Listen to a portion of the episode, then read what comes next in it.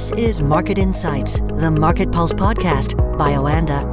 I'm Johnny Hart, and you're listening to the Market Insights Market Pulse podcast. Let's join Ed Moya in the United States. Good afternoon from London, and good morning to you, sir. Great to be on, Johnny.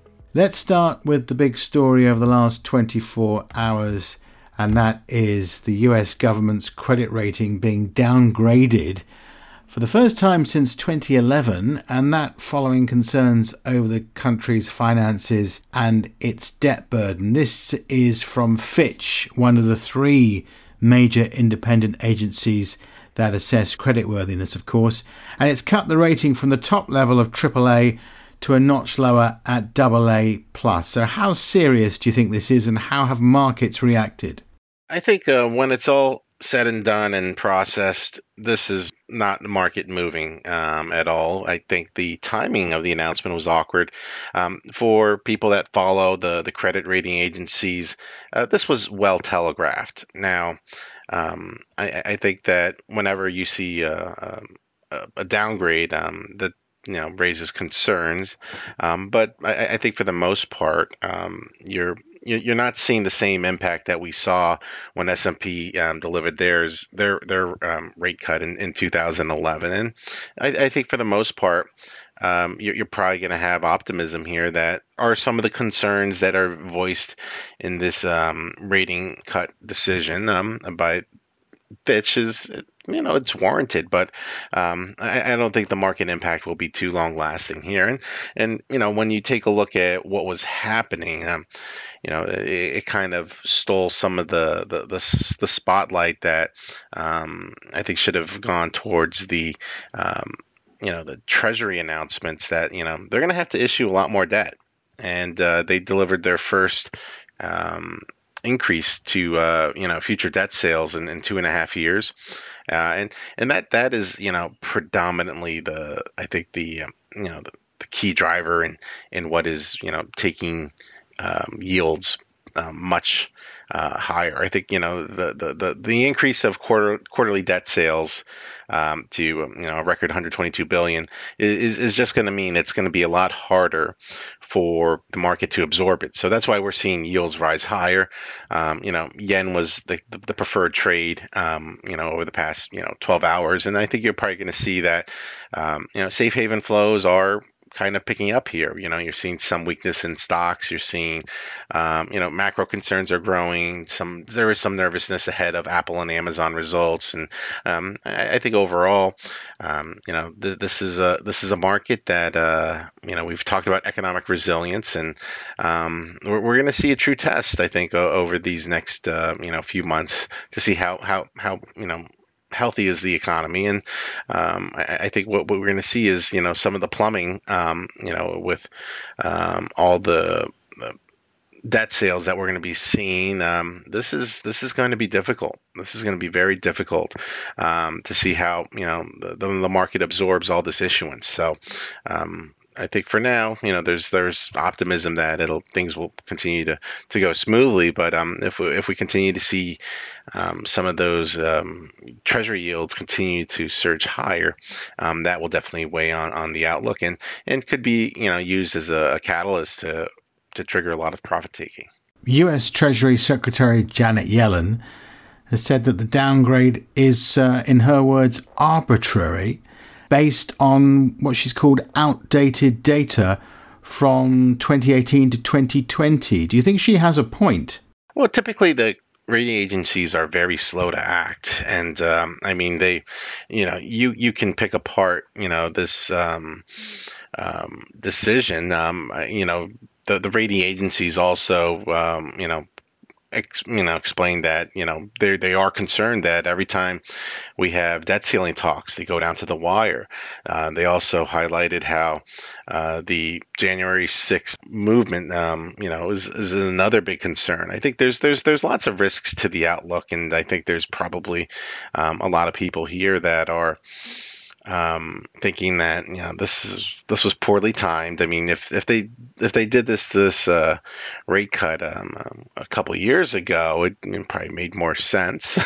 um, but but uh, I, I, think you know there's there's probably um, good reason to anticipate that um, you know in a week's time, no one's going to be talking about this. And we have had some criticism from uh, other sources as well. Former US Treasury Secretary Larry Summers says Fitch's decision is bizarre and inept, particularly as the economy looks stronger than expected, and uh, plenty of others as well. So it'll be interesting to see how this develops. Let's look at some data out today. Now, of course, we've got non farm payroll numbers on Friday, but we've also had the latest ADP figures, which uh, will have a bearing on uh, what markets feel is going to happen to jobs and consequently interest rates and so on. Very much so. I think this was a, a rather uh, surprisingly strong um, private payroll report. We saw um, over 324,000 jobs created. I think there was, uh, um, you know, obviously we're in summertime, everyone's traveling. Um, leisure and hospitality jobs were a big part of it, um, and and I, th- I think that you're you're probably going to see um, though that whenever we, we we just get reminded that the labor market is too strong, um, it typically suggests that wage pressures will remain and that you know could prove to be inflationary. Um, now, people oftentimes just ignore the ADP report. Um, they've changed their methodology um, just over a year ago, and uh, we're still trying to get a sense of how uh, correlated it is with the uh, non-farm payroll report. Uh, but I mean, this three, you know, this significant, you know, um, gain in, in, private payrolls is, is, is really going to um, impact some people's expectations for that number. Um, and, and, and I think you, you're probably going to see that if the labor market um, is confirmed to be um, as as strong as this one, this you know ADP um, report says, then you're you're going to see um, you know, the market go from being on the fence that, uh, you know, right now I think there's about a 40% expectation that we could get a rate hike at the November meeting. Um, you know, that could become a coin flip. Um, and I, I, think that, uh, you know, for, for a lot of people, they're pretty or there's a lot of confidence that um, we are seeing a labor market slowdown. The JOLTS figures, jobless claims, um, you know, there's there's been some signs that the labor market's been weakening. But um, if the if uh, Friday's non-farm payroll report, you know, tells a different story, um, then that that's going to uh, possibly be you I think uh, a risk that uh, you know this market is not necessarily prepared for. I think you know the end of tightening is, is priced in by many. How often do the two figures, the non farm payroll and ADP figures, correlate? How often are they uh, a very good indication of each other? I think historically there, there there's uh, there's not been um, um, a high level of, of confidence in that correlation. And I mean, since now we, we, we don't have enough data considering they, they just changed the way they calculated um, uh, last August. So um, I, I think though when you, you, take a look at the private payrolls, I mean, you know, this is accurate data. This is this is a, the small part of the economy, but it is, you know, suggesting that um, you know we're we're not seeing job losses here. So there's, um, I, I, I think that um, you know we, have had some softening labor data points o- over the past uh, couple weeks here, and uh, if if uh, you know this one um, matches up with the NFP report, then um, you know you, will you'll, you'll probably see a lot more people start to pay more attention to it. Um, but I think um, for the the diehard statisticians, right now they're, they're ignoring it. They're they're waiting until they have a larger sample size um, with the the new way it's calculated to till they really incorporate it into their models. Okay, let's look at uh, some of the other numbers today. The one that struck me most was the fall in oil. Uh, WTI currently around 2.5% down, Brent crude 2.16. What is the reason behind that? I've had three reporters reach out to me, uh, Bloomberg Market Watch and uh, S&P, and uh, it's fascinating today. Today is an interesting day because uh, today we saw a record draw with crude stockpiles. You know, 17 million barrels. That is significant. Um, typically, when you have a big draw, you know, you see oil prices go up. uh, the, the report initially pared losses off of that headline, uh, but now you know we've seen um, uh, lower lows on the session, which which suggests um, you know you, are seeing major profit taking kick in here. Um, you know, for for the most part, this report was, I think, fairly bullish. And, you know, I mean, a lot of people are focusing on that gasoline demand that fell for a fourth straight week. We're supposed to be in the peak summer driving season. A lot of people are flying, but um, I think, you know, this is a midsummer dip um, that happened the same time last year. So, um, what's hurting uh, gasoline consumption for some is we've seen the prices at the pump go up.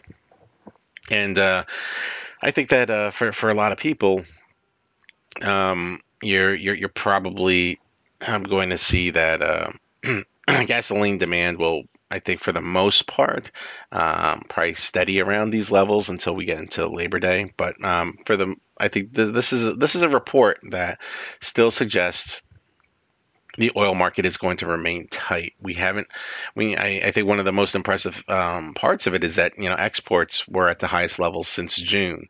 Um, you know this this is good news for uh, the, you know the global growth outlook. I think um, you know you're you're you're seeing you know, crude oil and distillate demand um, were rising um, from a week ago. So I think overall, you know, the you know the you know, the market will remain tight. I think you know the demand is still there, um, but what is hurting oil prices right now is the strong dollar, and uh, you know that you know you could take you could take a look at oil, gold, um, uh, some other uh, commodities, and the strong dollar movement is is really you know uh, taking prices down. So I, I, think for the for the most part, you're probably going to see um, until we really see um, this movement higher in yields um, run out of steam.